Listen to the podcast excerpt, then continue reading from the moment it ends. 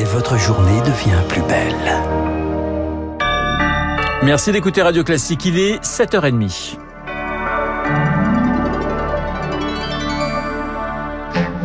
La matinale de Radio Classique avec Renaud Blanc. Et à 7h30, le journal nous est présenté par Charles Bonner. Bonjour Charles. Bonjour Renaud, bonjour à tous. Ce mercredi 6 octobre, c'est la journée nationale des aidants. Oui, un Français sur cinq est concerné, un Français sur cinq qui s'occupe régulièrement d'un proche malade ou dépendant. Selon la CAF, moins de 12 000 personnes ont bénéficié du dispositif lancé l'année dernière. Un congé de trois mois pour des aidants, Elodie Wilfried, qui ont, pour certains, moins de 25 ans. Il y a trois ans, Anaïs Martinez a craqué. Elle est ce qu'on appelle une aidante pour son petit frère atteint d'une maladie génétique rare. C'est très prenant euh, physiquement et mentalement. C'est une tension tous les jours. Mon frère n'est pas du tout autonome et c'est un stress permanent. Ça, compilé à mes études, euh, j'ai pas du tout bien réagi et je suis partie en burn-out. La jeune femme de 24 ans est l'aînée de sa fratrie. Elle s'est investie de cette mission pour soulager ses parents, mais à l'adolescence, elle s'est peu à peu isolée. Je me sentais très seule. J'invitais en fait euh, personne chez moi parce que la situation était trop compliquée avec les crises, même mes parents qui étaient très stressés. Pendant un moment, j'étais un peu exclue. Accompagnée par un psychiatre, Anaïs a pu poursuivre ses études. La scolarité est un enjeu central pour Amaranta Bourgeois.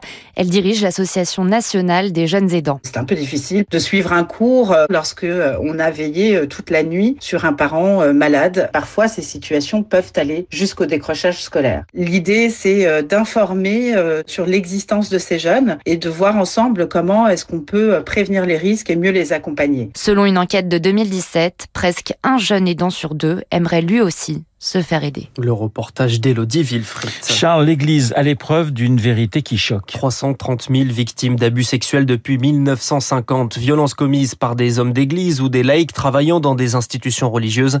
C'est l'estimation de la Commission indépendante sur les abus sexuels dans l'Église, la SIAZ. Une déflagration notamment pour Monseigneur Ravel, l'archevêque de, de Strasbourg. Il est lui-même très impliqué dans la lutte contre la pédocriminalité. Le reportage de Mélina Fachin. Monseigneur Luc Ravel est tombé des nues en découvrant ces chiffres accablants. Depuis son arrivée au diocèse de Strasbourg il y a quatre ans, il a fait de la lutte contre la pédophilie dans l'église une priorité. Il a enquêté, repéré, écouté 169 victimes de prêtres. Il trouvait que c'était déjà énorme. Je reçois aujourd'hui comme un tsunami ces masses de souffrances accumulées. Si on applique le ratio de la SIAZ, on peut raisonnablement avancer le chiffre de 6500 à 7000 victimes en Alsace depuis 1950.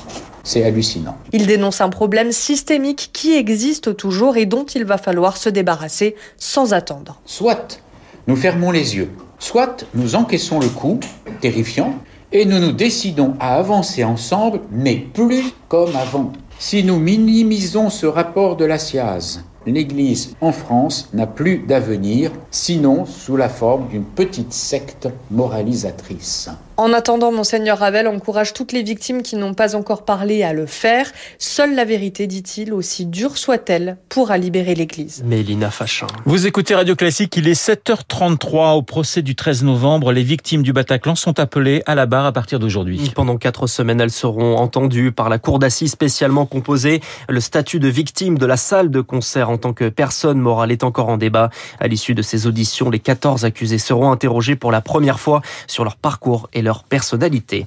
L'Assemblée nationale réaffirme l'interdiction des thérapies de conversion, des pratiques qui visent à imposer l'hétérosexualité à des personnes homosexuelles. Le texte voté prévoit deux ans de prison et 30 000 euros d'amende. Charles, après l'énergie, les prix montent également du côté de l'alimentation. Plus 1,42% pour les pâtes, plus 0,5% pour l'huile et ce rien que sur le mois de septembre. La pénurie mondiale de matières premières risque d'accentuer cette flambée selon Philippe Moati de l'Observatoire de la consommation.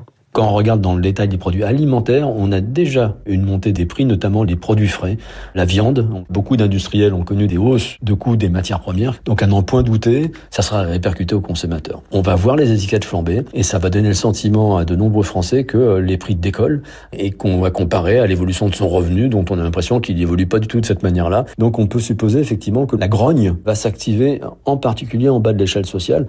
Ben, ça nous rappelle un peu le contexte gilet jaune, très clairement. Philippe Moati interrogé par Eric Kioch. Emmanuel Macron est en Slovénie pour un sommet européen. À peine arrivé, le président français appelle les États membres à être clairs. Il évoque un contexte géopolitique de plus en plus bouleversé et souhaite plus d'indépendance énergétique, industrielle et militaire. Le torchon brûle entre la France et le Royaume-Uni en cause les quotas de pêche en eau britannique. Londres refuse d'accorder assez de licences selon Paris. Jean Castex réclame un appui ferme de la Commission européenne et il menace désormais de remettre en cause les coopérations bilatérales avec le Royaume-Uni. Une faute avouée est-elle à moitié pardonnée? On aurait pu et dû faire mieux au niveau de la, la communication pendant la crise des sous-marins. Déclaration d'Anthony Blinken hier soir sur France 2. Le chef de la diplomatie américaine était à Paris. Il a pu rencontrer Emmanuel Macron. Aux États-Unis, Charles Facebook est dans la tourmente. Après une panne mondiale, le réseau social doit désormais faire face à des accusations. Devant le Congrès, c'est une ancienne employée qui s'est attaquée aux pratiques du géant américain, Pierre Collat. Oui, elle s'appelle Francis Hogan. Elle a travaillé pendant deux ans dans un service dédié au suivi du contre-espionnage de Facebook. Avant de quitter l'entreprise, elle a téléchargé de nombreux fichiers, des documents libres d'accès pour les employés du groupe. Parmi ces fichiers, des études internes à l'entreprise affirment que le réseau social Instagram, propriété de Facebook, peut nuire à la santé mentale des adolescents. Les nombreuses photos de corps entiers avec lesquels ils se comparent peuvent créer des complexes. Il y a aussi beaucoup de fake news. Francis Hogan est venu témoigner directement devant le Sénat avec des propositions comme interdire l'accès à Instagram avant 18 ans. Dans la nuit, le patron de Facebook, Mark Zuckerberg, se défend dans un long texte. Au cœur de ces accusations réside l'idée que nous privilégions les profits plutôt que la sécurité et le bien-être. Ce n'est tout simplement pas vrai. Fin de citation. Merci. Pierre Collat, on apprend ce matin que près de 20% des enfants de 8 à 18 ans ont déjà été confrontés à une situation de cyberharcèlement. C'est une étude de la Caisse d'épargne menée en partenariat avec l'association e-France.